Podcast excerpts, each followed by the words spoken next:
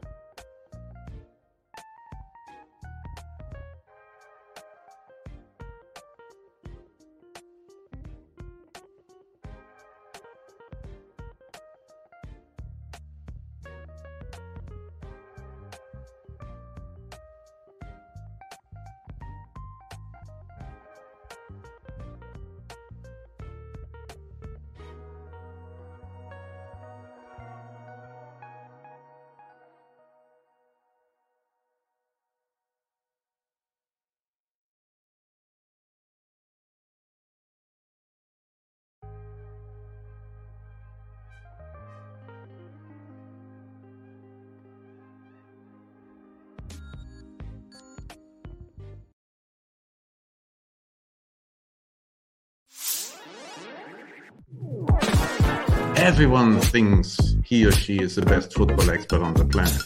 I'm just playing for pride now. And my prize gun. We're very passionate people here. Oh, well, hello. We're ready to come for the W, yeah? You, these girls will smoke you, man. Yeah.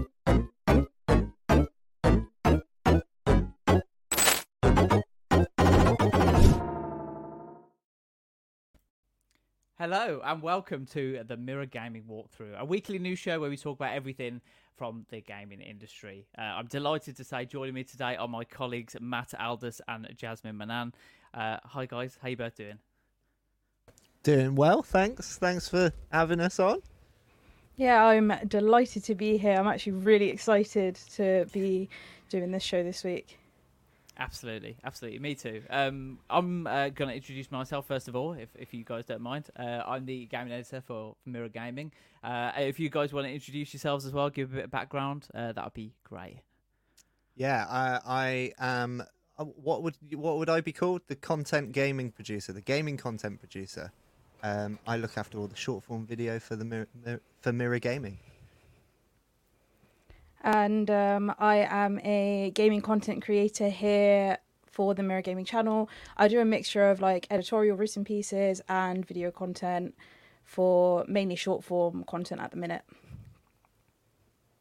Cool. Th- thanks very much, guys. Uh, we've got a lot of really, really cool topics to talk about today. There's been a lot going on this week in the gaming industry. Uh, the first one is something that I'm particularly passionate about, and I'm sure you've all seen over the last couple of days. Uh, the Last of Us TV show is coming soon. It's out Monday in the UK on Sky Atlantic. It's going to be amazing by the looks of things because the reviews are in, and the reviews are really, really positive.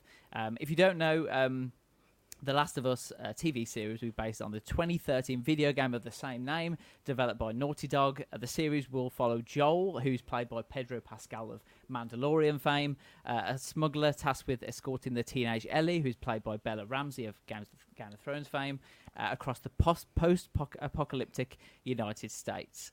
Um, the reviews have been overwhelmingly positive for uh, for the TV series. Rob Lean from Radio Times says The Last of Us is the best video game adaptation of all time. Stephen Kelly from BBC also said it's the best video game adaptation ever. And Simon Cardy from IGN said that it's a stunning adaptation as well. Um, so, guys, I don't know if you you've played the game or uh, you've just followed the TV series uh, for now, but what are you expecting from seeing the trailer? Are you excited to, to watch the first season, first se- series on Monday?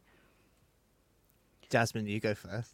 okay, um, I actually haven't played the game. I um, have seen a ton about it, but I just wasn't really into story games when The Last of Us was like really big, so I never ended up playing it.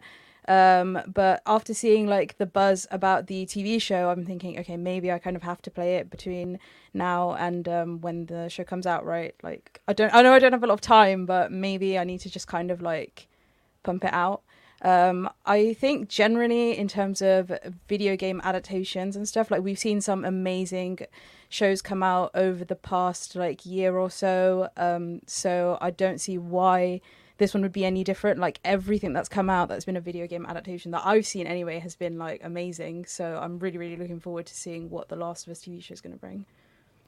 And that's the point of it, right? It's trying to bring people who haven't played the game to play the game again because that's that's the whole point of the TV show adaptation. But um, if if if anyone hasn't seen the trailer, where have you been? First of all, but secondly, we, we have a trailer to play you just to familiarise yourself with with the trailer uh, and uh, to give you a bit of a taste of what to look forward to. Um, so here's the trailer.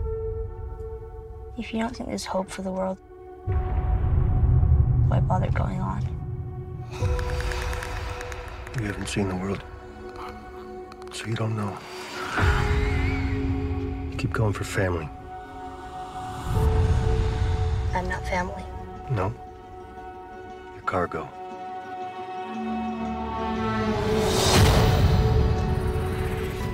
Why you so important? Somewhere out west. They're working on a cure. I think what really impressed them was the fact that I didn't turn into a monster. If she so much as twitches, don't.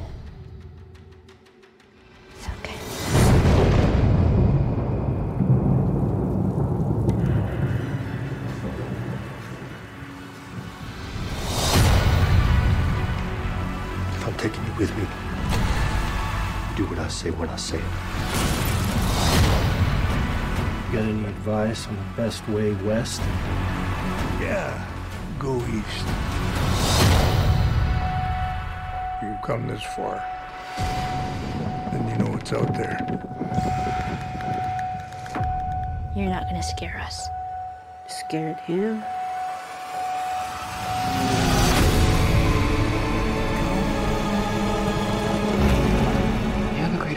Than any of us could have ever imagined.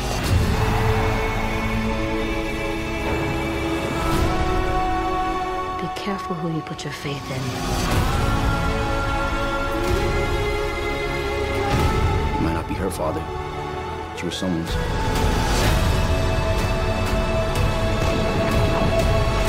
You trust me?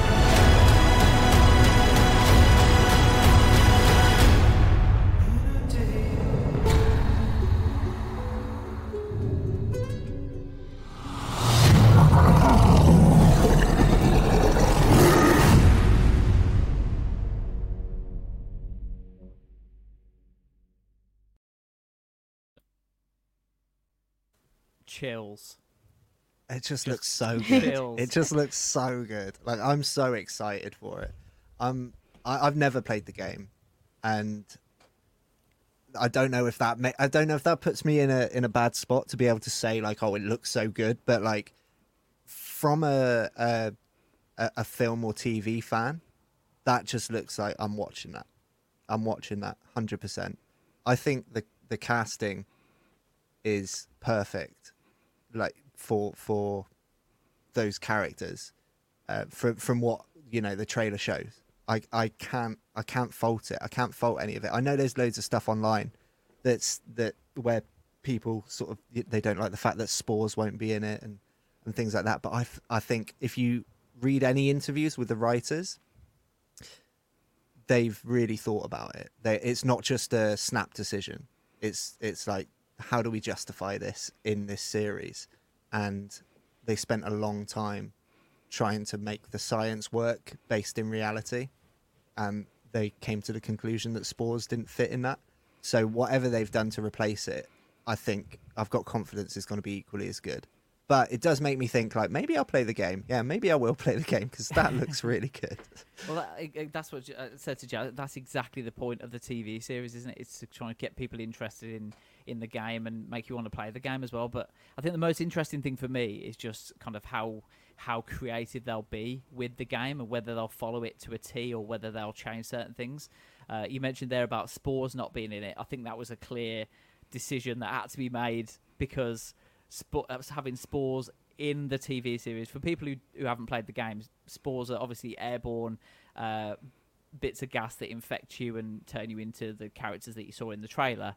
Um, if you had spores in the TV series, that means that all the main characters would have to wear masks for most of the TV series, which isn't great for TV. So I can completely understand why why those have been taken out, but they've been replaced with stuff something called tendrils. So these little things that crawl along the ground and, and hunt people to infect them. So they've kind of replaced that aspect of it. Um, I think that that's the most interesting thing for me because the game itself is a very kind of linear story, and you play certain levels and progress through and and meet different NPCs and stuff along the way. Be really interesting to see if they follow exactly what what you, they do in the first game because obviously there's The Last of Us Part One and Part Two, so Series One will focus more on Part One. Um, so it'll be really interesting to see whether they almost play through as you do in the game. So that'll be really interesting because we've seen other TV shows, not necessarily video game adaptations, but kind of uh, TV shows that rely on source material. I'm thinking Game of Thrones, uh, the where they didn't have the final book Winds of Winter, uh, and you saw that the last two seasons was poor in comparison to the previous one. So it'd be really interesting to see what they did with that source material and if they actually followed it exactly to a T, or if they did have some creativity in there. But I'm I'm just I'm so excited. I can't wait to watch it. And like I said, I think the, the casting is perfect. I think Pedro Pascal has just got that kind of that kind of that personality of that raw emotion and that kind of really hurt character that you see in the video games, but also has has that kind of heart to him as well. Uh, I thought that was really important, and from the reviews as well, um, everyone's saying that Ellie, played by Bella Ramsey, is the perfect casting, and, and she shines in this. So everything I've seen uh, from reviews and trailers, um, yeah, I just I just can't wait. Uh, I don't know, Jasmine, if you've got any anything further to add from from that. Um, I just think that the good thing about it from the trailer is that, like uh, me and Matt, if you haven't played the game, you don't need to have played the game to still enjoy consuming the content. Um, even as a standalone, like you could probably just watch it and really enjoy it. Like it's such a good piece of media that you don't need to to know sort of like what's going on. You don't need that background. Um, but then still, as someone who has played the game, I'm sure that while you're watching, there'll be like tons of Easter eggs, things that you'll pick up on that will make you like sort of feel satisfied as a viewer, knowing, okay, yeah, I played the game and they did this and they they did this and and like I feel like from both ends of the spectrum, you can still enjoy watching the TV show. So I think that's like done so well. I think the the thing with video game adaptations is you've always got a split crowd, haven't you? Because you've got you've got the people that are, are really big fans of of the game in its original form, and then you've got people that are fans of TV and, and film that you're trying to attract, and and it's a must be a really really difficult balance to to meet um, to sort of please both sides. And I think one thing um, that was interesting about Bella Ramsey and her um, her sort of journey playing playing Ellie is that she was told. I I read this um, th- about two days ago um, on on a I can't remember where it was, but it was it was a, a reputable um, sort of film and TV website.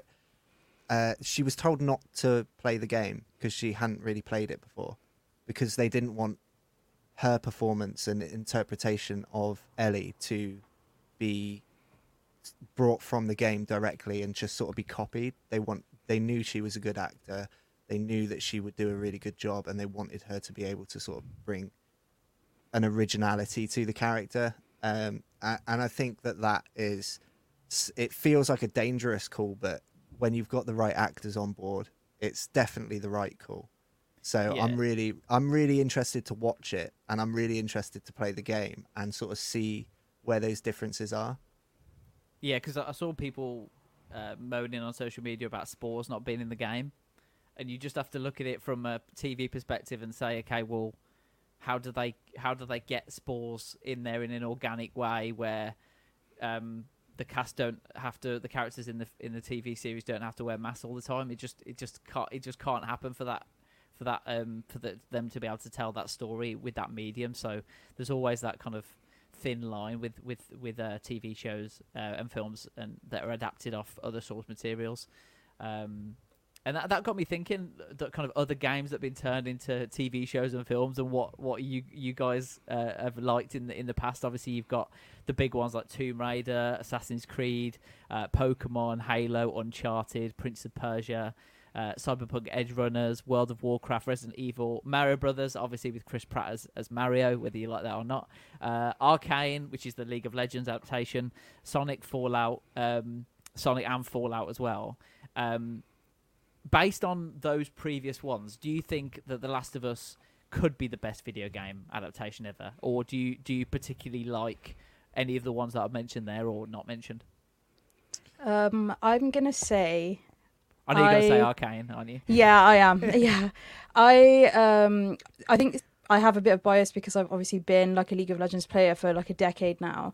But even like just watching Arcane from a purely like just okay, this I'm going in this as like non-biased it was one of the best tv shows i have ever ever watched it won awards it was so amazing um, and you don't need to have played the game you don't need any investment in the characters or anything to watch that piece of media and enjoy it. And i know that is the case with like most game adaptations as matt was saying like but arcane was just so beautifully done like even just the story in it the the depth that they go to like stretch out the characters so you really feel connected to them. The like animation in it was beautiful. Like it was so so insane. Just like anyone that's watching right now that hasn't watched arcane like please go and watch it. Season two is meant to be coming out really soon. Like i i actually can't wait to to see where it goes after what they've done with season one. Um and obviously seen as it. some.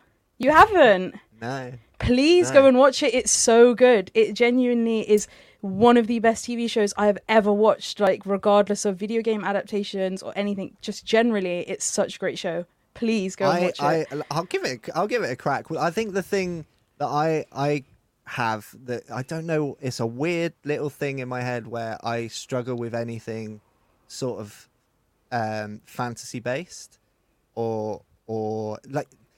I mean, there are exceptions to the rule.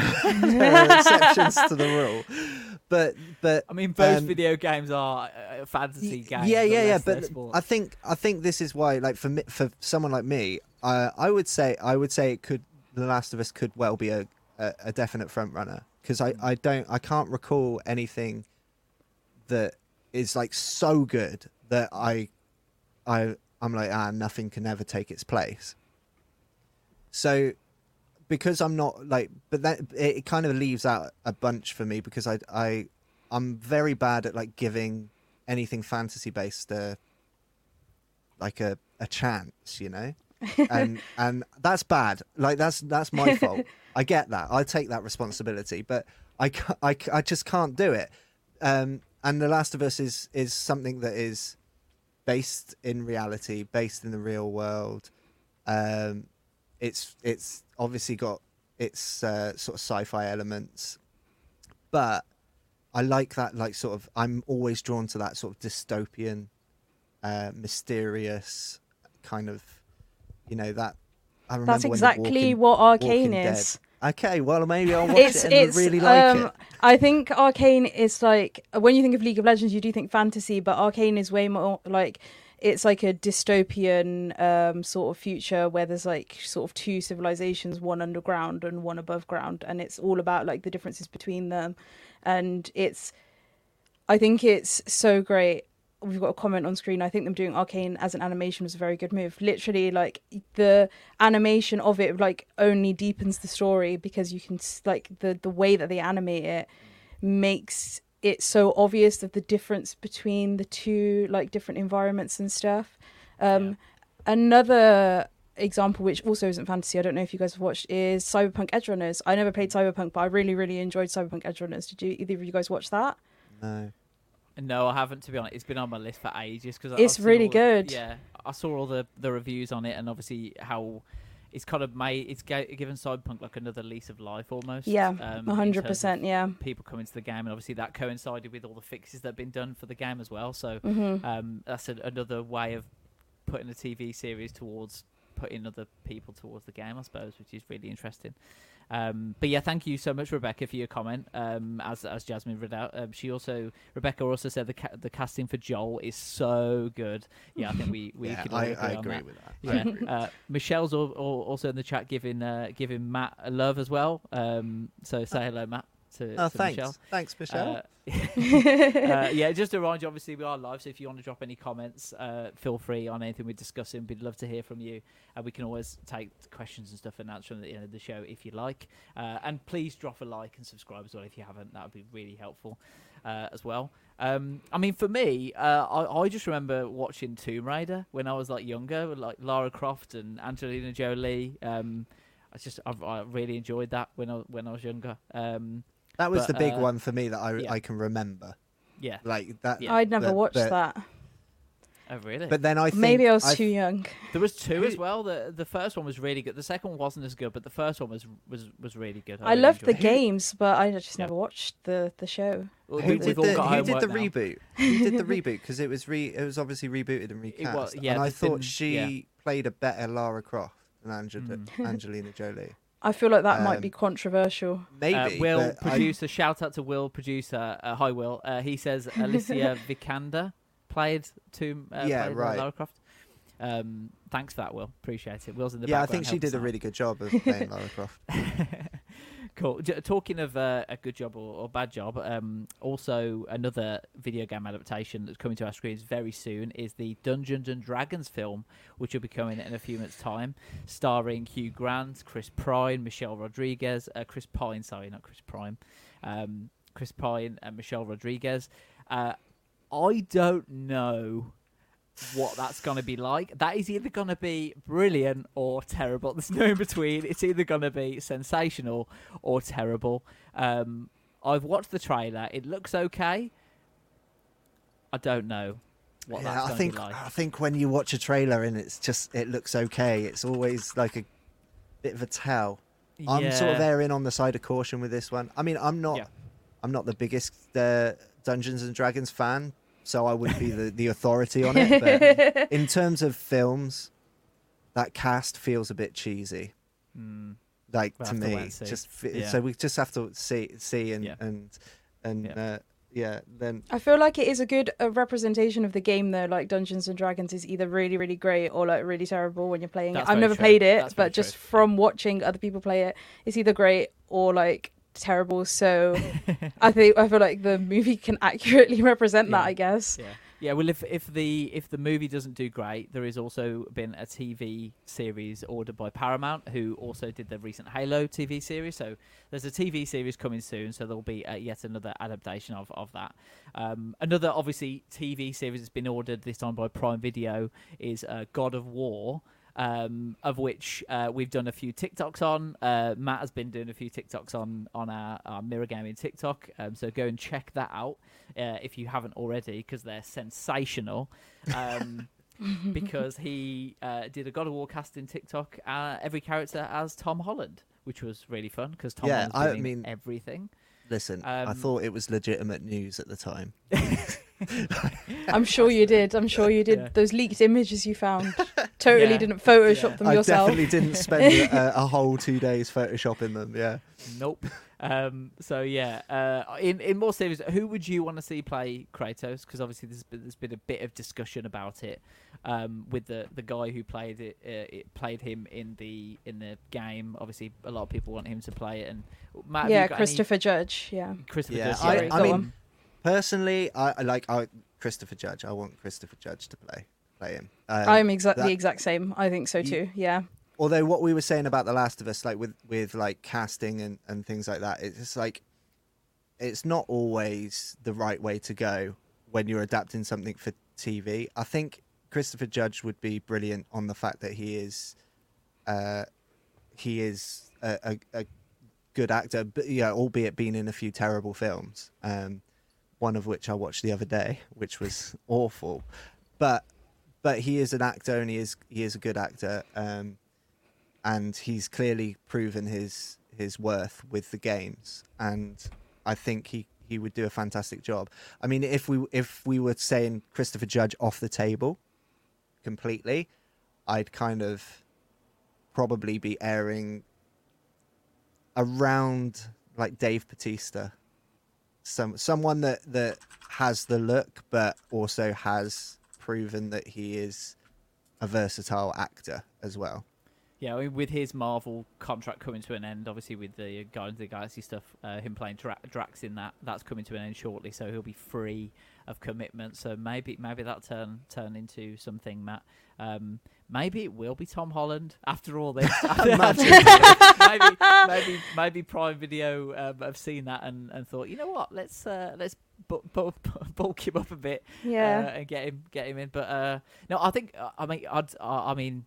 I don't know. Vin Diesel is shouting out to me. Vin potentially. Diesel, Oh, you that's a good shout. I didn't even think of that. I feel like he's got the look, like Matt was saying, but I don't Yeah. know I about think the he's only got the look personality. in. He's got the look in as far as he's got a bald head. Like that's that's. I don't see it myself. I don't see Vin Diesel myself. I mean, there's going to be a bunch of bunch of people that can play that role, um, but um, but I, I I think it needs to be somebody that is I'm just thinking of him in a Riddick. season. I think You know, Tom Hardy would in- like would do a good job. Yeah. Like I because we we know he can bulk up quick. We've seen it before. Uh, we know that he is an insanely good actor. So, Mm. um, and Lewis just said, "Do you think uh, Jason Momoa would be good?" I think he could could do that role as well. Um, Yeah. yeah, I- like I said, I, I only said Vin Diesel because um, of his performances in Riddick. Um, I just think Yeah. that's quite a similar type of, you know, that kind of anti-hero Riddick was a type. long time ago now, though. True, true. He can pull it out the back again. I'm sure. I'm sure. um, yeah, we've had a few comments since uh, since we we last uh, did a few run throughs. So uh, uh, welcome Tom Tom to the to the chat as well. Uh, Michelle said I only know Dungeons and Dragons because of the Big Bang Theory. Yep, uh, that's a, a lot of what a lot of people say. Uh, Lewis was not a fan of the Dungeons and Dragons trailer. I don't think you're alone there. Um, Sky Rifter says they're missing Jack Black on the cast for Dungeons and Dragons. That's a good shout, actually. Mm. I think he'd be he'd be really good. Uh, Tom says has to be Christopher Judge, right? Yeah, I think we're uh, uh, I think we're all agreement on that. Um, Gigi again says uh, "Hey Matt" as well. So uh, say hello to to Gigi, Matt. Um, and Hello, uh, Gigi. yeah, and uh, she also said that's an interesting take, Lewis, about Jason Momoa as well. So thank you so much for all your comments. Please keep them coming in as we talk about other things. And uh, I think we'll move on to our next topic. We've got so many good topics to talk about today, so we'll get through them uh, quick quickly as possible uh, with all our spicy takes. Um, wanted to talk about the games we're looking forward to in 2023. 2022 was quite slow in terms of releases um, because of, there was a lot of kind of delays and stuff, and some of the big games were delayed until this year. So hopefully we should get a few big releases. Some of the things we're expecting this year are Hogwarts Legacy, The Day Before, The Legend of Zelda: Tears of a Kingdom. All that's that's my personal favourite. Uh, Redfall and Starfield as well. Um, Assassin's Creed Mirage, Minecraft Legends, Forza Motorsport, Marvel's Wolverine, and Kirby's Return Return to Dreamland Deluxe. Jasmine, did you add that one on at the end? Because I, I didn't add that one to the document. Did you add that one? Yes, yes. I did. I, Okay. admit, I added the last two on there. I did. You missed them out. They're important. Are they are they the ones that you're most looking forward to this year?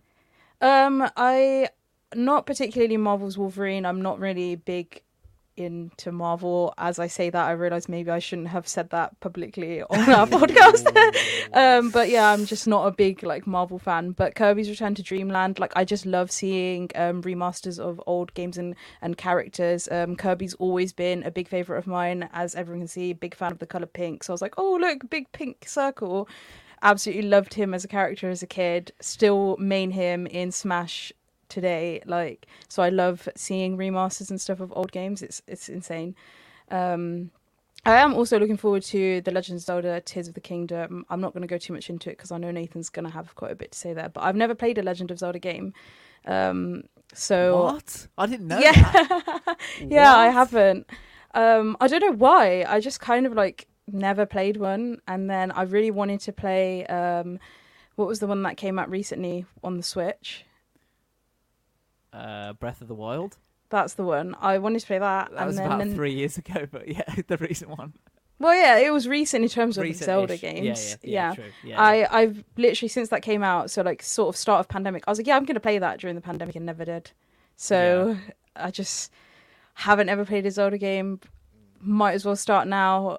You're Yeah. always talking it up to me. Why would I not?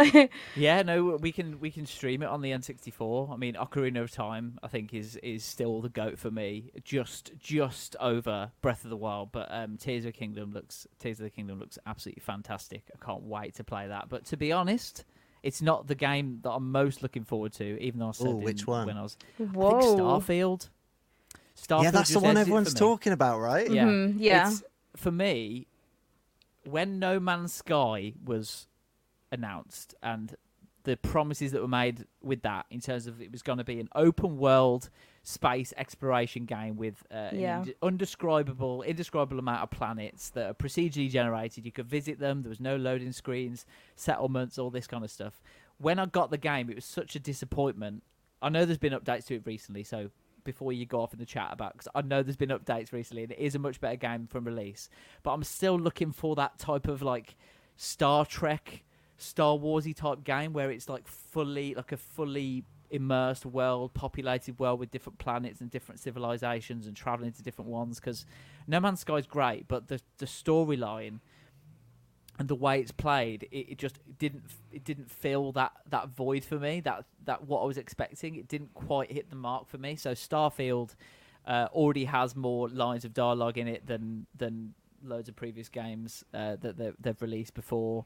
Um, so I'm, I'm just I'm just really looking forward to just that kind of huge sci-fi open world spaceship traveling to different planets thing. I think that's just something where I could just get lost in it for, for hours. Um, does that sound like your bag, Matt?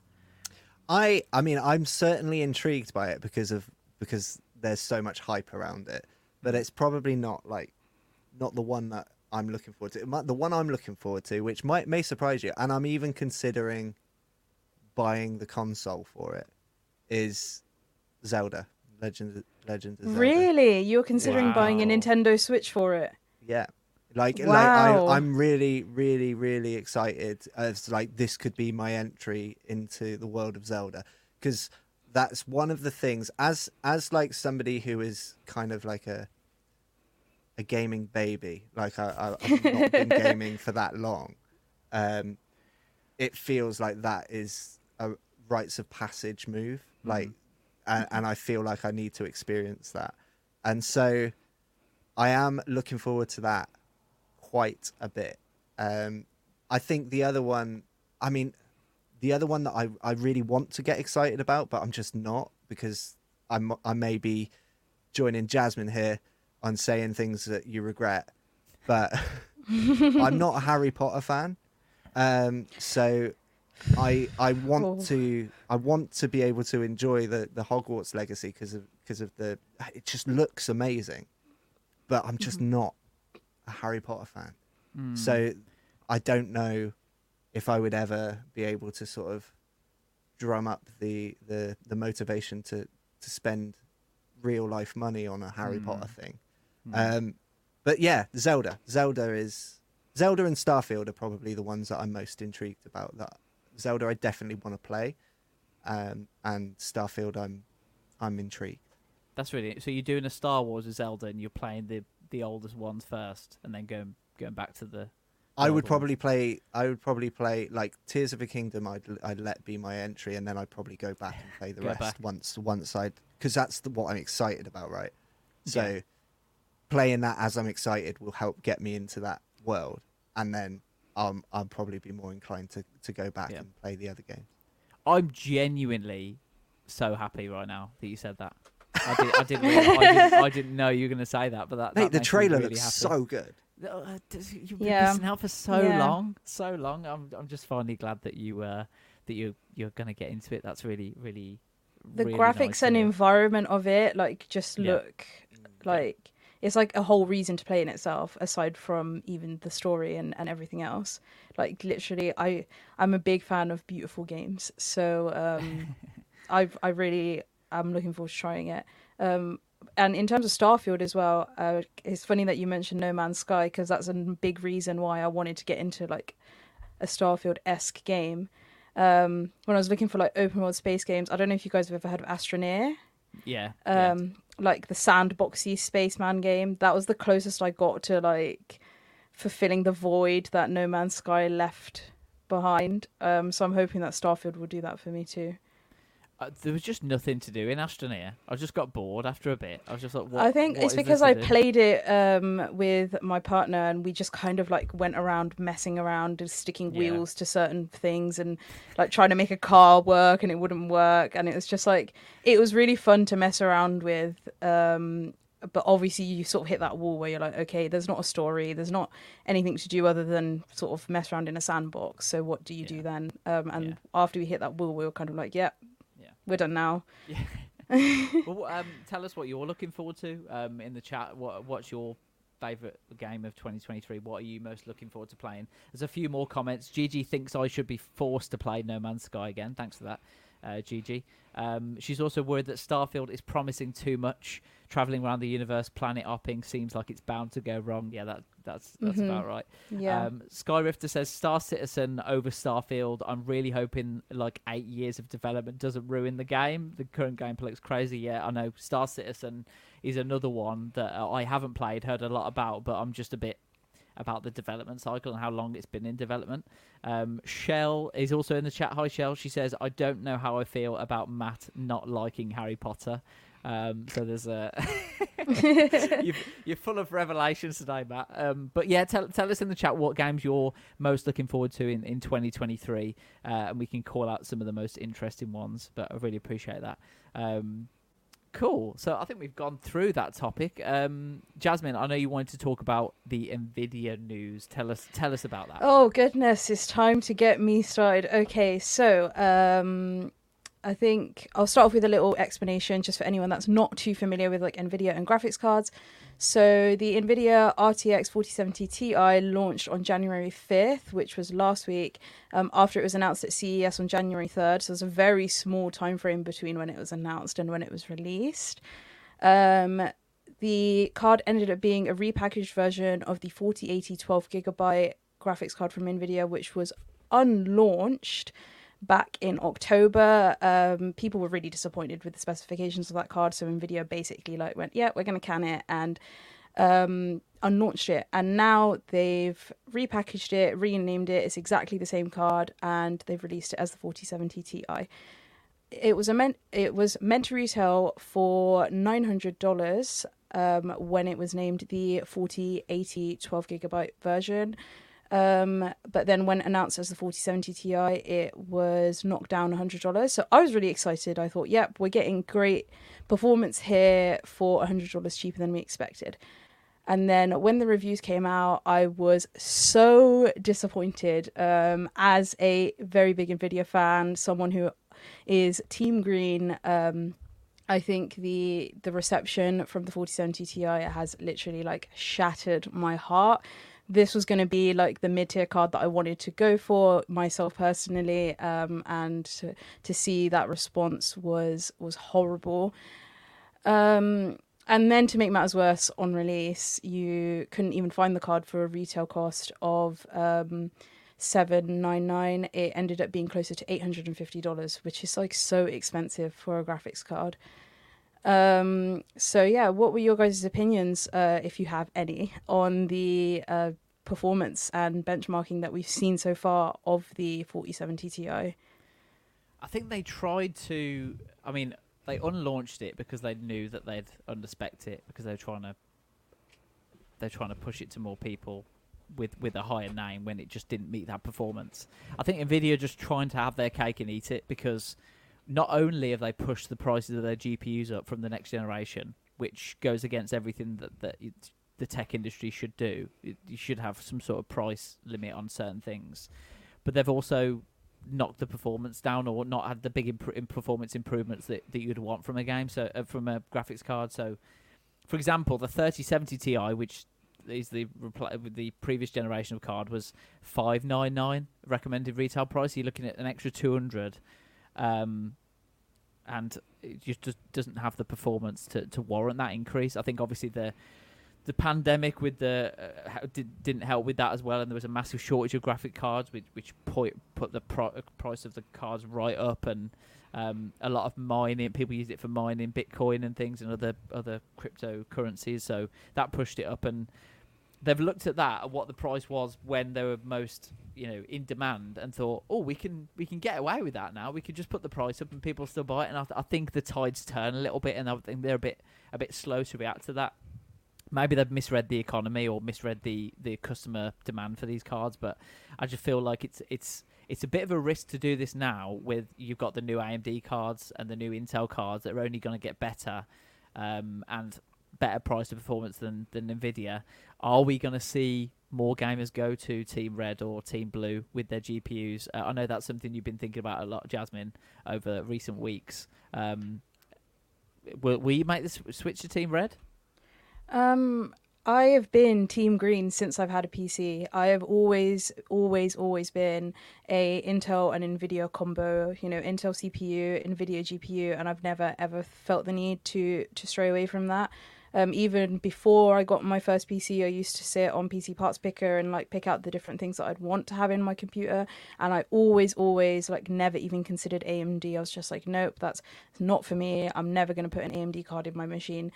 But seeing um, the recently released Radeon RX 7900 XT and XTX, which was announced at the beginning of December, which are essentially AMD's response to sort of like the 4090 slash 4080.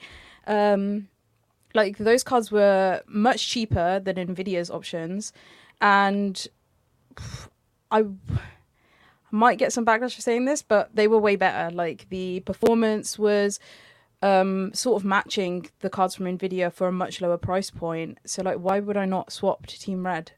And um, given that they're releasing some amazing CPUs very soon as well, it, it, feels like it's the perfect time to just swap over fully to AMD. Um, I've never used AMD before though, so I, I'm still not sure. Like, I just feel hesitant. I want to stay with what I'm familiar with, but who knows? I think the reason why you've been Team Green for so long is because there's been no competition. Nvidia have had so much of the the GPU industry for so long, like they've dominated, and AMD GPUs for a long time have been a bit of a laughing stock because Nvidia just know that they can't match the performance. Um, but now there's actual competition from Intel and AMD. I'm just we're just going to see innovation. I mean, look at what happened with CPUs. Intel were top for so long. AMD came in and smashed them out the park with the 5000 series. Um, and there's the, you, you see Intel fighting back, and then all of a sudden there's these huge uplifts in performance, and that's what competition does. So competition can only be good for for the GPU market um, as well, uh, for consumers as well, driving the price down.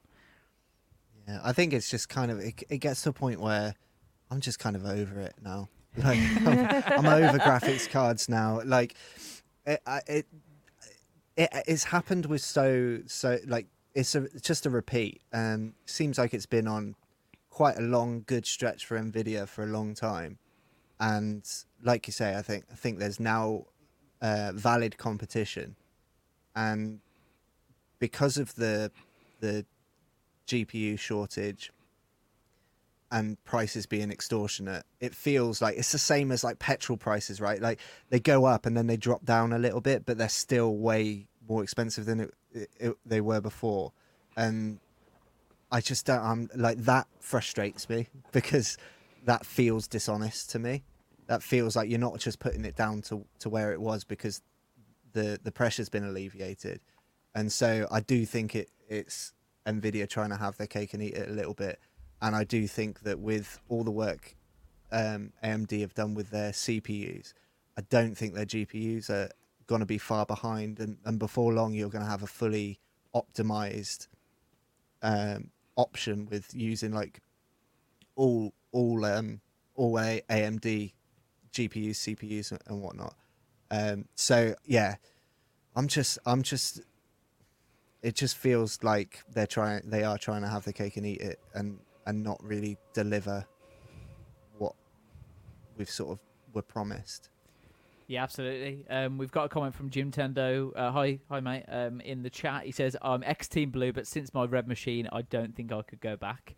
Um, yeah, exactly, exactly what what we were talking about. I mean, competition is going to be better for consumers. The more competition, the more price comes down, and then the more options for for people. That is well. it though, right? Like the more competition, the healthier the market.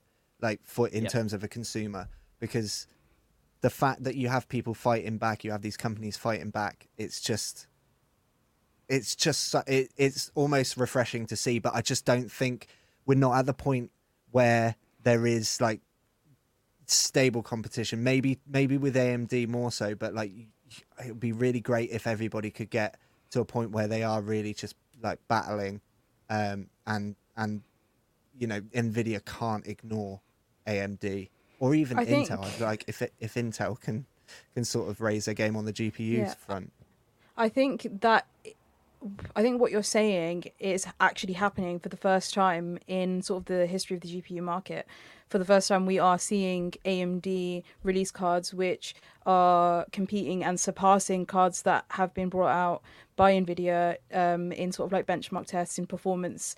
Um, so it means that Nvidia finally have to step up their game, and I think it's a bit late now because obviously the cards are already going to have been developed. They're already going to be sort of on the. Um, they're going to be manufactured already, so it's too late for them to, to rectify the the mistakes that they've made in assuming that oh yeah AMD probably aren't going to release anything um, worthwhile again, but then they have.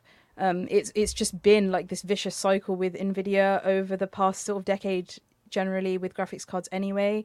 Um, the 10 series was one of the best uh, graphics cards that they've launched. I still use a 10 series in my machine now, um, and it's been seven years. And the 10 series was such a great and well received line of graphics cards. Um, and then you get to the 20 series, which was just really poorly received, didn't meet expectations at all. And then you come to the 30 series, which, although was affected by like um, scalping, prices were like really, really off the charts. Stock was low. It was still a really great line of graphics card that delivered the performance that that we would expect from a company like Nvidia, who had the graphics card market cornered at the time. Um, and now, obviously, we go back down to see the 40 series, which is just like not up to scratch of, of where you'd expect from a company like Nvidia. So I feel like right now our only hope is to wait for the the 50 series, which will come out in a few years' time. Um, since that's how it's always been with Nvidia. When the first 20 series GPUs came out and were really bad, everyone was like, "Oh, we'll wait for the mid tier cards to come out. Oh, we'll wait for the low end cards to come out. Like maybe they the rest of the series is fine." And it just didn't end up being fine. And that's what it feels like is, is repeating itself with this 40 series. Um, and this time round, there's actually competition, so people don't have to settle like they did with the 20 series. People can actually make the switch to AMD, and then I feel like, um, like what you were saying, Matt, about having a fully red machine, you can be like, oh, do you know what? This AMD graphics card was way better than I expected. Why don't I actually give their CPUs a try? And then it will just end up fully converting so many gamers, like PC gamers, to AMD side, which I can already feel is happening to me. I, I know that I want to upgrade my PC so badly, and I've gone from looking at Intel Nvidia combinations to just being like, you know what? Let me just go full AMD. Like, why why would I not right now in the current like market? Yes, that's what I'd like to hear. That's what I'd like to hear. Uh, we've got a few a few comments in the chat um, as well about the games that people are most looking forward to. Thank you so much for, for your comments. Um, Dan Russell says Hollow Knight Silksong, uh, good choice. Um, Rebecca says I'm not sure if they're still coming out with the second game of The Wolf Among Us anytime soon, but I love that game. Yeah, that's a, that's a good game. Uh, Shell says she wanted, wants to play Sonic Frontiers that came out at the end of last year. Um, some really cool games there. And then Shell says uh, I would normally say Marvel over Harry Potter, but they've never got a Marvel game right. The gameplay is always pants. Uh, yeah, I know, I know how you feel. Uh, although the recent Marvel game was pretty good, Midnight Suns, from what uh, the reviews that I read. Uh, thank you so much for your comments. Please keep them coming in, and we'll read, uh, we'll read them out as the show goes on. Uh, talking to scalping, Jasmine, because I know you you mentioned scalping in in, in your last last little chat there. Mm-hmm. The PS5 shortage is over, according to PlayStation CEO Jim Ryan. he announced at CES that December was the biggest month ever for PS5 console sales. resellers were listing the PS5 for as high as a thousand pounds at peak when you couldn't get them. Um, so let us know if you've got a PS5. If you found it easier to get one now, if you actually had to pay a scalper. Um, I think Jasmine's put this in here because I didn't put this in here, but it says Matt lost his marbles and paid for a scalp console and then never used it. Um, the actual retail cost of the digital console comes in at three hundred and sixty pounds. Uh, this was up to uh, four eighty in the UK uh, as well. Is is picking up a PS5 even worth it, Matt? I'll let you go with that one because all right, uh, you've got all a right. unique perspective. Uh, Jasmine's giving you a little bit of a dig there. Uh, really giving me a dig. but one thing I do want to ask, I just want to ask one question. Where's my PS5 right now? Okay, it's in my living room. I will admit. I I I do have your PS5 now, but it, that only solidifies my point that you never Yeah. use it. no, no. I so I I really wanted like I was I'm in an R in about Xbox PS5. I've uh, like the only consoles I've ever really owned like and I've not owned many like I've only really owned the PS4. Um and then when the PS5 came out I was like I want one but I'll wait and then it got to a point where I really wanted to play NBA 2K 2022 which was the first next next gen game that they had of the NBA 2K series. Um and so I I decided to take the hit. I found the I don't the, this is a con- contradictory of terms, but I found the nicest scalper I could find, who wasn't scalping to an enormous price like some people were, um, and bought one. And I did think that I got delivered bricks when it came because it, it didn't feel right, but um, but it was a PS5. I played NBA 20 uh, 2K 2022 for about 30 minutes, decided it was really bad, and then never played the PS5 again. so that is uh, what I would like to say uh, sh- should be described as having more money than sense. Although I don't have more money that, than sense, I I just I, I just have so little sense that I will spend money that's not mine to to buy products at an extortionate rate. Well, thanks. But for yeah. that. thanks for that, Matt. There you go. There's an explanation. There's a rundown of what happened. Yeah, I think uh, Mahin in the in the chat is uh, also the same thing. He said, even though the PS5 shortage is over, the shortage of money in my wallet is still going strong. Yeah, we we feel you there. We feel you. Uh, uh, GG is uh, bragging in the chat. I pre-ordered and got mine at launch. Ah, good for you. Uh, Well done. done. Well done. Well done. Do, should we all clap for GG? Yeah, go on then. That's it. Yeah, great, great work there. Great work. Great work. Um, uh, she I do want to say. Oh, Oh, sorry. Go on. Go on. No, she also wonders how many people are still stuck with a warehousing of PS5 Now there's a ton of them out there. So all the scalpers uh, who are sitting there with PS5s in their living rooms and then can't sell them. That that is also potential. That also makes you feel quite quite um, warm It inside. makes you feel better. Are, Yeah. yeah, yeah. That they're just kind of struggling to sell them. That uh, I so- think sorry, at the bare Jasmine. minimum they can sell them for retail price though, right? So they're not gonna like lose Make their their money money. back, yeah, yeah. So Yeah. it's it's I don't know if that's a win or not. You had to you had to put a downer on that one, didn't you? Sorry. um, but what I was going to say is that um, with p- picking up a PS5, like Matt was saying, there are so many games that are exclusive to the PS5. You get like God of War Ragnarok, which won Game of the Year, um, well, PS5 Game of the Year, Marvel's Spider Man Miles Morales, and Horizon Forbidden West, and there are like tons more. Those were just the three that immediately came to mind when I was thinking about it. Um, so like, does that do those titles make picking up a PS5 more worth it, or or do you think that it's just like, eh, I could take it or leave it? I think it did. Uh, because this year is going to be a big year for Microsoft and Xbox with Redfall and Starfield, and 2022. Everyone knows was a really slow year for Xbox and Microsoft. Uh, the, they didn't have many first-party exclusives. It was it was quite a, a short year for them. Um, there was a lot of Sony exclusive, like God of War Ragnarok, for example, and Miles Morales and Horizon Forbidden West. They had a lot of success with that. But in 2023, with Starfield and Redfall and the um, Activision Blizzard deal and Call of Duty potentially Game Pass. I'm not sure what, what the latest is on that, but it just it's leaning towards the Xbox a bit, especially with the cheaper well, yeah. console, the uh, Series S. If you just want 1080p gaming, there's a a really cheap option there, uh, a 250 quid. I mean, we sort of under 200 pounds near Black Friday. Yeah. Um, That just seems like a, a bargain compared Yeah. to a PS5. I, I, I, I would lean towards more towards Xbox um, nowadays, just just with all the announcements and, and the clear amount of focus they're putting in on their uh, g- like gaming library and um, I know PS5 has has their version of it as well, but I just think that if you were gonna if you were gonna compare the two at the moment, I would say Xbox Xbox is Netflix and and and uh, and PS5 is Amazon Prime, like video. Ooh, That's what I would there. say. Wow, I- I- that's I've that's got- a big opinion. I've got both of them. I've I've, I've got Netflix and, and God of War's on Prime. And uh, uh, well, there you go.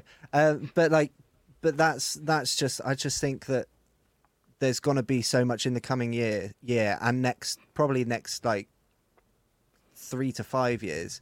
We're just going to probably see Xbox's gaming library go from strength to strength, and Yeah. I feel like PlayStation have to do a lot to keep up with that.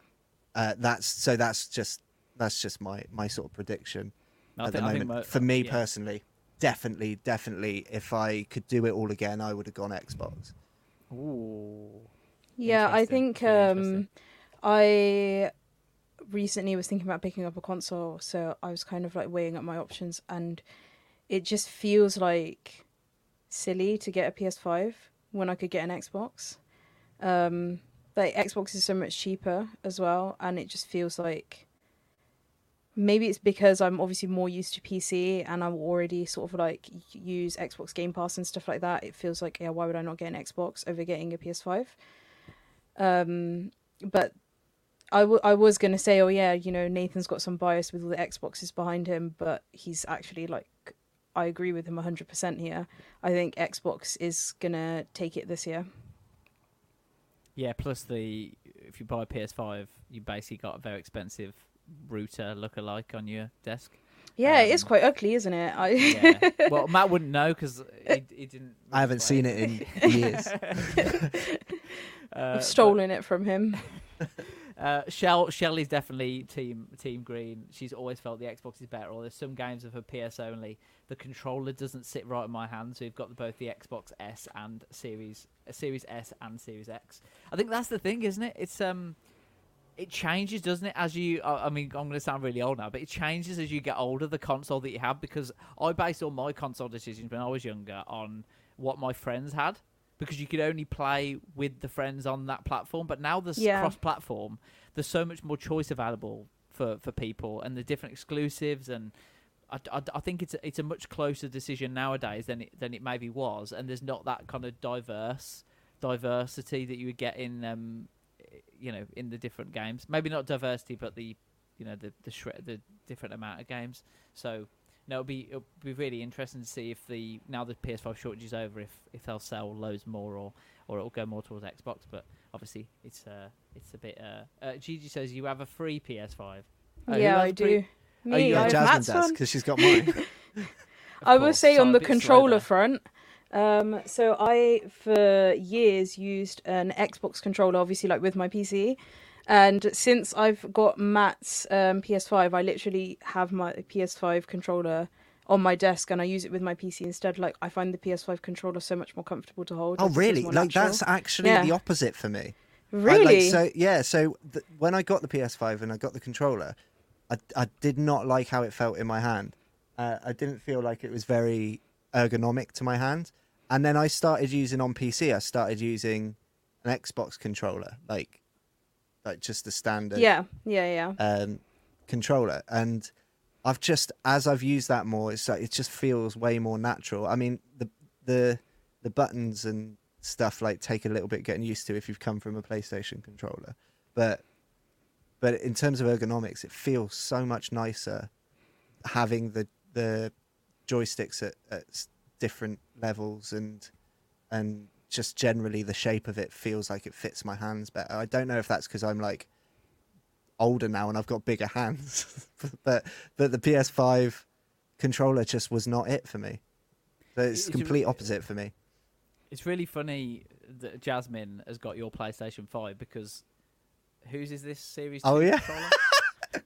yeah, that's my controller. Yeah, yeah. so um, Matt just like distributes his. I tech literally amongst f- the I team. fund this team.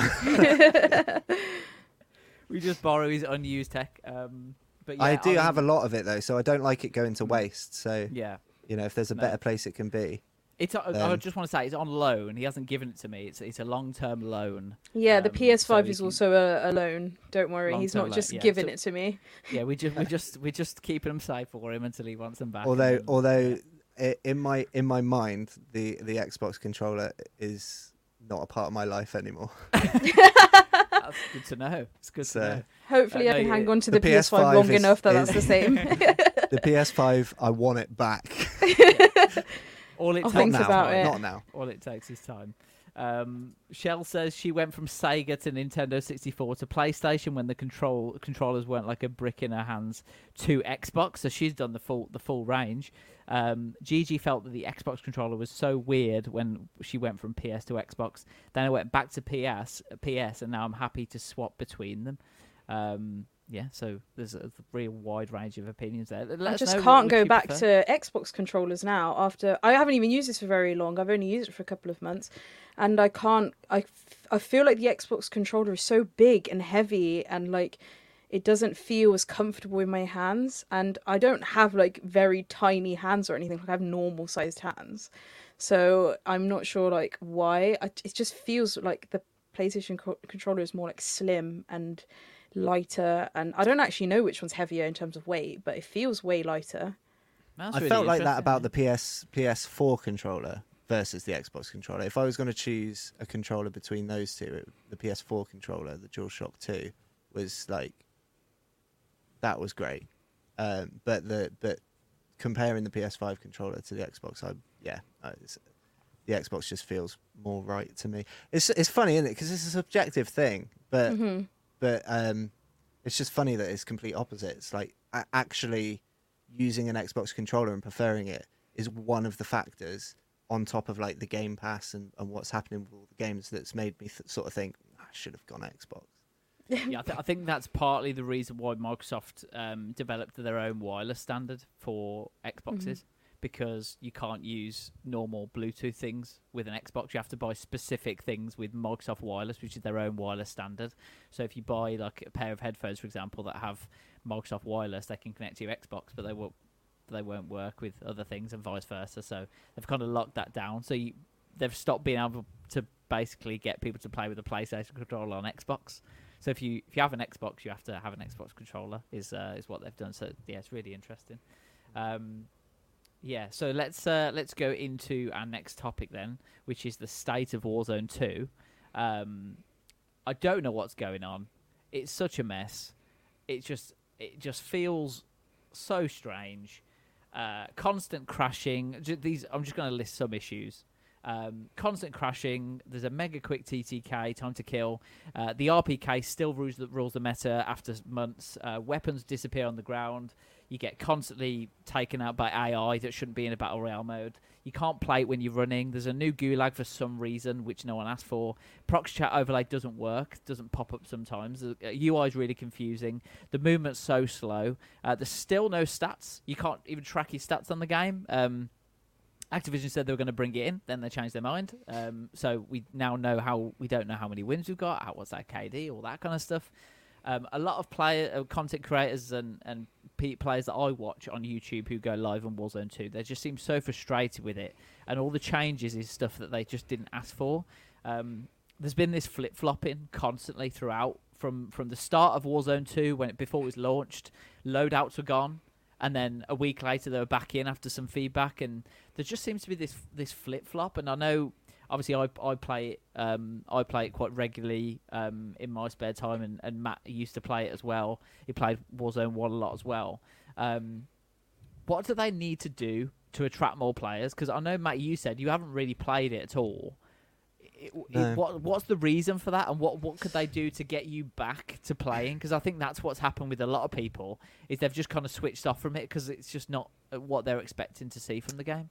But i- i- in short, my opinion is, and this is my opinion, so you know, don't don't attack me for it. But my in in my opinion, the developers did they made a game that doesn't hold any of the values that Warzone One held, and they so anything that was good, it's like they didn't know what was special about their own game when they were going to make a new one.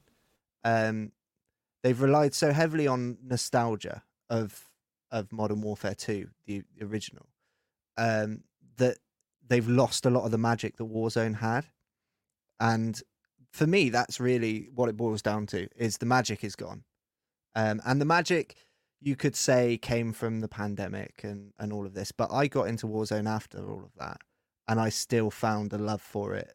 And it was frustrating, and it was broken, and there was lots wrong with it but it was simple, it was understandable. There was a clear path to what the skill gap was, so you knew what you needed to do to, you know, you knew what you needed to practice to get better. You knew that if you did X, Y, and Z, you would become a better player. Um, and now all of those things have sort of been stripped from the game. And that's not to say like slide canceling's gone and all that. Like, don't care about slide cancelling. Um, but in terms of the movement, the mechanic is it's just so uh chunky. It just feels like clunky and it, it doesn't feel it doesn't feel natural, it doesn't feel smooth. So it's not like it's slowed down, but it's smooth. It just feels clunky. Everything feels clumsy. And so for me, what they need to do to bring me back is the first thing they need to do is introduce a, a resurgence mode to make the game a bit more bite size to be able to get back into it. The second thing they, that I say they need to do is probably like do something to the movement, whether it's as simple as being able to plate when you run. Um, I I don't I don't know. I I don't mind sort of keeping you know a slower movement or or whatnot but it feels like the skill gap is gone. And i know a lot of people will then say oh that's because you now have to be really tactical and you have to like position yourself better on the map. You had to do that anyway. I don't understand that argument. Like in warzone 1 you had to if you were going to win the end circle you had to have better positioning than the other person anyway. It wasn't like just because I was on the ground and and YY slide cancelling and all this, like I was gonna win. Like that's not how it worked. But so tactics still came into it, but they've just sort of lost all of the stuff that that was magic and even launching a game without a loadout in it. It's the one thing that differentiated uh, Warzone from other battle royales was the fact that you could go in, choose your weapons, build a loadout, and then get it rather quickly. And they've had to bring that back in because, you know, like everybody said before they said that they weren't going to have traditional loadouts, everybody said it's going to, you know, you, you need to have them in the game. And then they put them back in the game because it's like they, it's just, it's like they don't listen to their fan base and they just do what they want and then it doesn't work and then they have to constantly backtrack then the game becomes a mess because it, the code is so confusing and big um, where they've had to integrate different things or change movements or change guns or change uh, loadouts or you know. They launched the game where everybody was a massive fan of the um, redeploy balloons and and then didn't put redeploy balloons in so moving around the map became harder again and it's a bigger map so everything feels slow so when it feels slow it feels really slow and then when you're in a gunfight the ttk is so fast that you just it doesn't feel like there's any degree of dynamics in it for me so all of those things need to change and i just don't think they're go- they're going to I, I completely get what you mean about the magic. Um, I think I feel that as well, and it's such a shame because the map is so good. Mm. I re- I really like the ma- the map design is incredible for me, and the visuals are, Mm. are really really strong. But the the things that people didn't want, if you look at where we were before Warzone Two, Caldera, everyone hated Caldera. The the map was the big thing that people didn't like. They had no Yeah. issues with looting. They had no issues with the mechanics. They had no issues with the meta or the guns or the gunfights or whatever. Obviously, there were a few issues, but they changed the map to something amazing, and then they redid all the mechanics to make you slower. And it just doesn't. It just uh, why? Why did they change the gulag?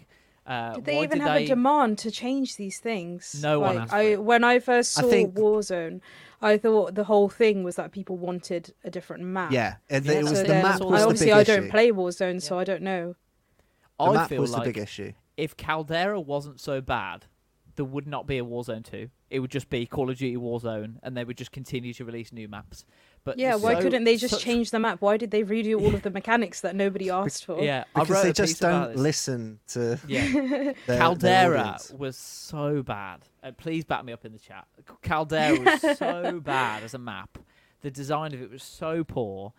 Al Mazrah is so good. I cannot I cannot give them enough credit for how good the map is. It's really really strong and it looks beautiful and amazing and all the visuals are great. But like the 2v2 gulag, Jasmine, when you die, the gulag in Warzone 1 was a 1v1. Mm-hmm. Yeah. Warzone 2, it's a 2v2 and you're paired with a random player. Yeah, I think I saw that when Matt was streaming it, and I was really confused as to Why? what why you would ever need to fight with a random player. it just and takes what away incentive what the provides you gulag is for. It Yeah, the gulag is to- completely takes away Yeah, what the it's a gulag's skill for. It's supposed to be Yeah, yeah, a, yeah. 50-50, like one versus one. You've got exactly the same stuff. Who's better?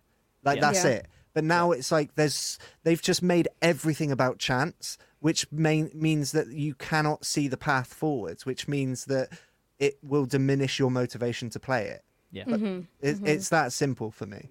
Yeah, absolutely. And with the looting system, um, it's so complicated. It's obviously built for a DMZ mode. It obviously the way like you have to put things in your backpack and stuff. It just doesn't fit with the mechanics of a Warzone game. Um, I, I still look. I have to put my hands up. I still enjoy playing it. I still think it's a good game, and I still play it with my friends. But is the magic there like it was?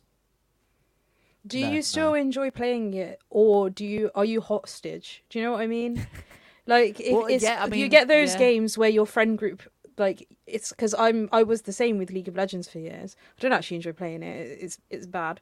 But my friends all played it, so I felt like I had to play it. It was the like thing that gave me a um it gives you that social element to gaming but Yeah. no one's actually enjoying playing it. It's just because it's what everyone plays. Is that how it's going to end up being with warzone 2 because i feel like when warzone 2 first came out it was like there's so much buzz there's so much hype everyone was talking about it.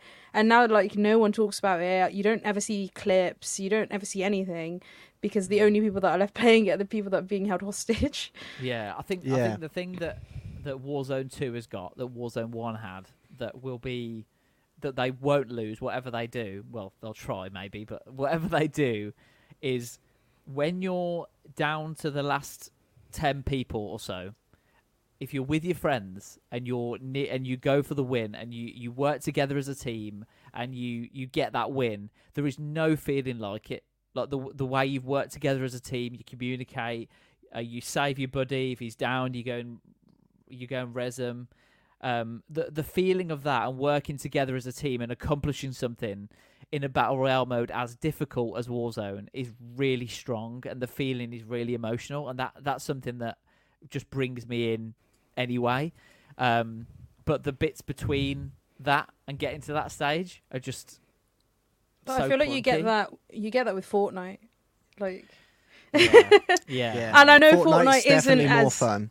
Yeah. Yeah, it's not as difficult as. Warzone, so you don't get that same satisfaction level. Yeah. But also, you definitely do because you can tell when someone's sweating it out in a Fortnite game. You know what I mean? Yeah. You see Yeah, them yeah, yeah. building like skyscrapers in front of you if you're playing in build mode, or you just see them like now that the shockwave hammer is back, like hammering around the whole map. So when you finally down them, like even if you don't get a victory royale, just when you know that you have like won a fight or you're getting third partied and you're 20 HP and you're down but you're watching you're spectating your teammate doing all these like amazing plays like you still feel great so Yeah. and you can there are other battle royale games right now which is why I don't know why Warzone don't fix it because people will leave them to play Fortnite that you get that same level though. of Yeah. satisfaction from Yeah, I think that's what's happening. I think Matt Matt did a TikTok about the kind of the Google search uh, of of Warzone 2 and how it's kind of dramatically dropped since launch. I think wasn't it lower than Valorant and Apex Legends and things? Uh, it was of- lower, lower. So like there was around, I think at any one time there's around two hundred seventy thousand people playing Warzone Two.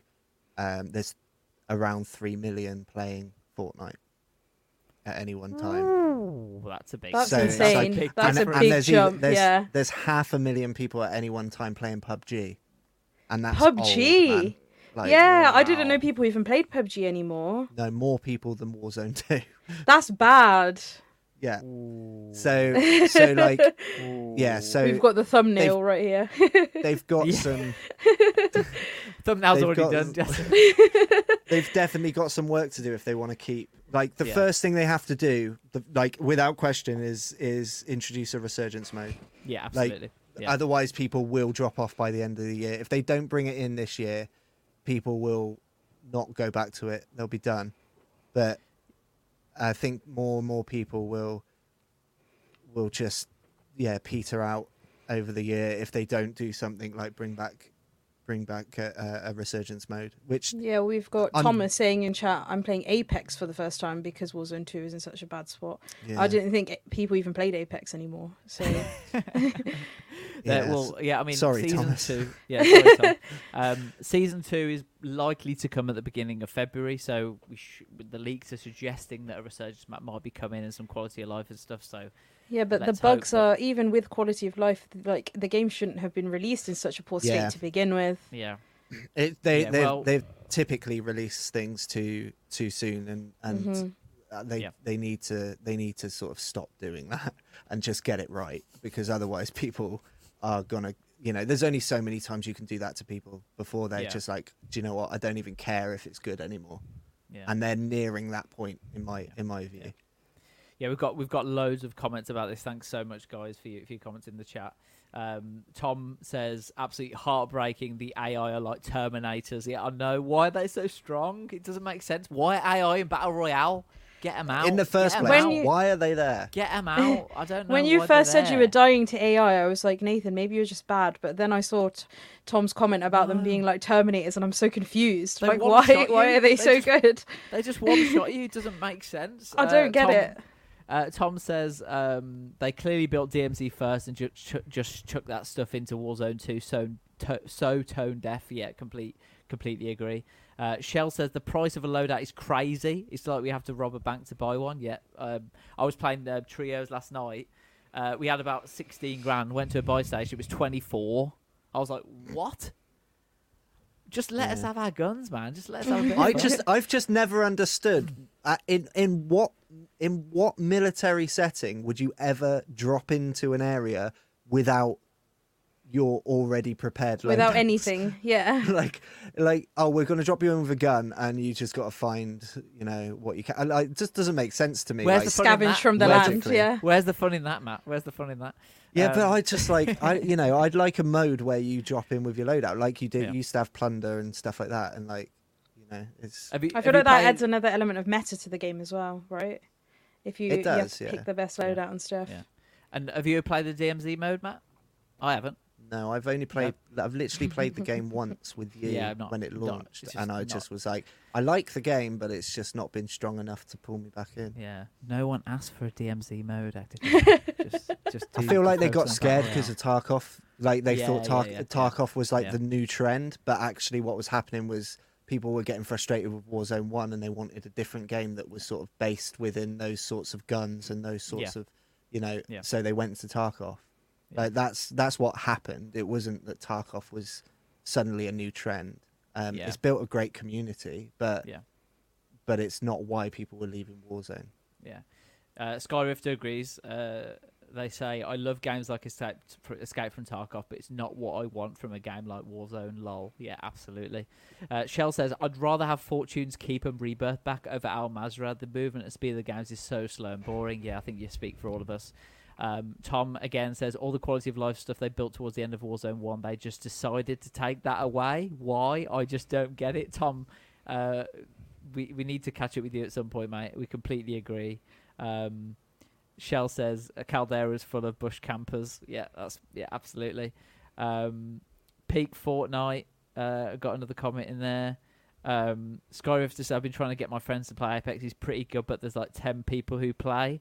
That's what what you what you said, Jasmine. Yeah. Um, and I'm not going to lie, I like the loadout's expensive right now. I hate getting killed by the sweat to a level 1000 with all the weapons unlo- unlocked. Yeah, exactly. So uh, yeah, it's it's um, let's see what comes in season two, but it's a pl- pretty bad place right now. Um, right, let's go on to our next topic. Uh, which is a big one, I know you have some thoughts, Jasmine, uh, as do I. So this is really interesting. I, th- I don't think Matt, we've gone through this with you, so it'll be interesting to see what you think. But is 2023 the year VR finally becomes mainstream? We have the PSVR 2 coming out next month. You'll need a PS5 and a headset. Uh, although it's more expensive than the console. What? uh, what? What's the accessory? Is it the PS5 or the PSVR 2? I don't know. Uh, Apple might be bringing out their VR AR headset later this year. That's going to be expensive. Uh, Zuckerberg, uh, Mark Zuckerberg uh, of Meta fame, has confirmed that Meta Quest 3 will be releasing this year. Um, they're meant to be more affordable and better than Meta Quest 2 and will be standalone. The Meta Quest Pro was released last year, made for professionals. Uh, it's mega expensive, but it's made for a whole new way to work, create, and collaborate. Um, that's one thousand four hundred ninety nine pounds. Whoa, that's a lot of money. Um, VR has been around for so long.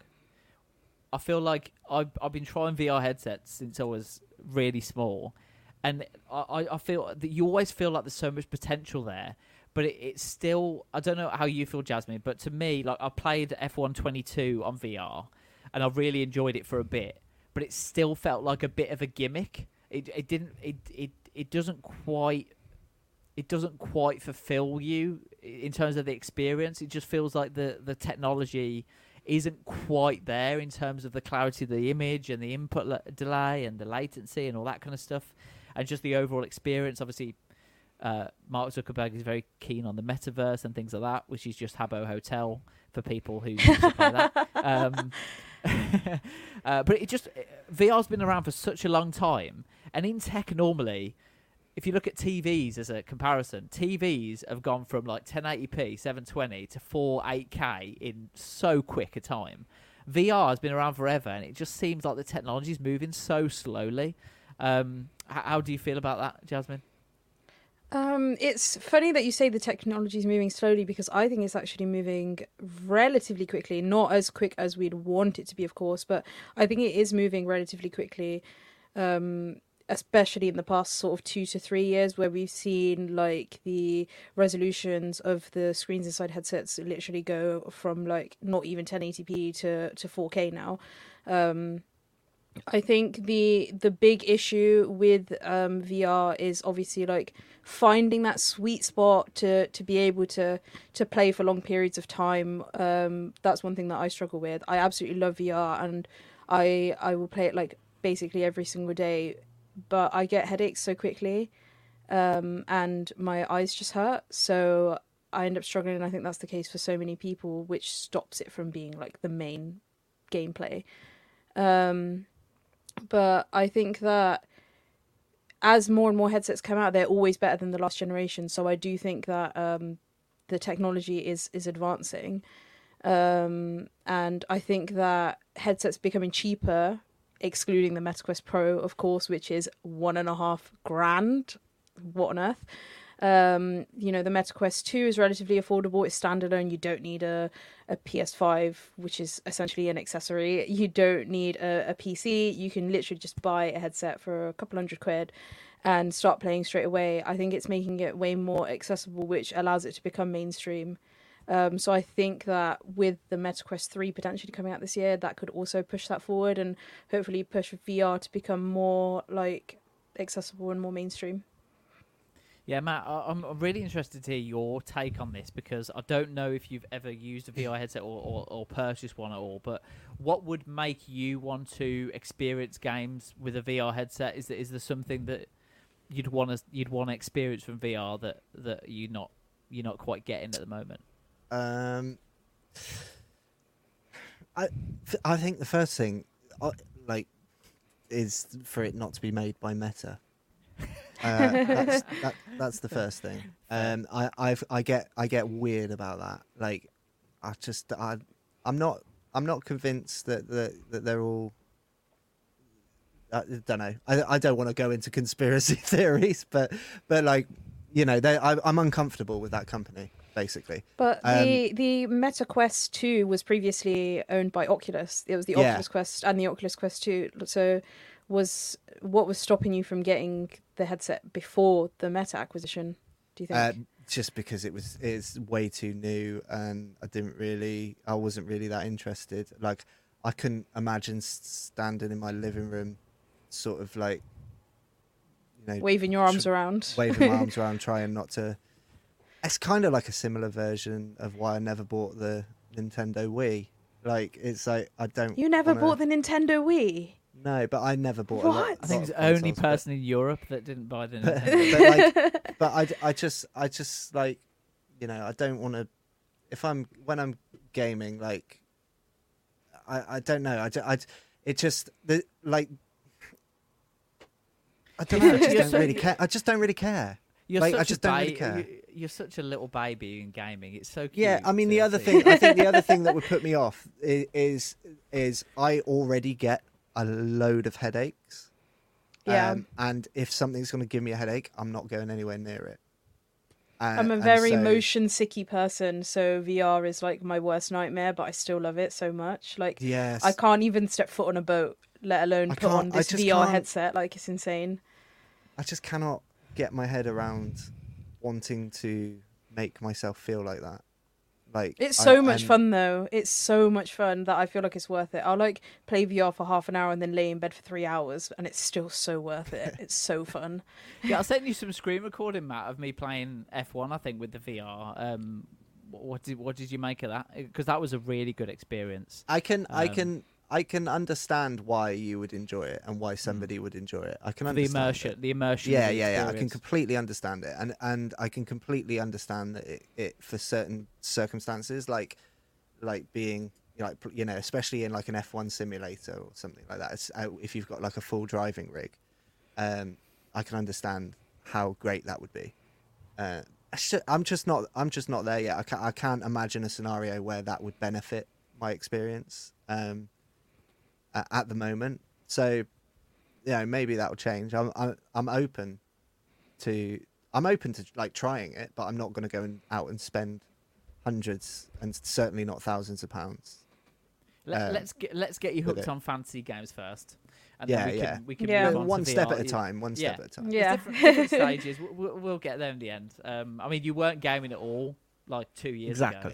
So you've gone from that to streamer to content creator to producer. So yeah, there's there's time yet, Matt, to experience all all the wonderful wonderful facets of the gaming industry.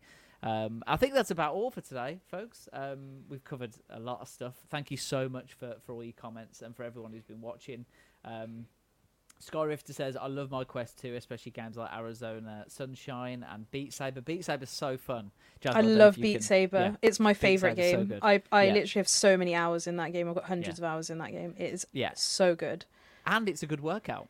Yeah, I burn. So- ca- I have like this calorie counter at the top, and suddenly I've burnt like I've done burnt more calories than like a full workout. Exactly. playing a game. Like There you go. I feel so go. great.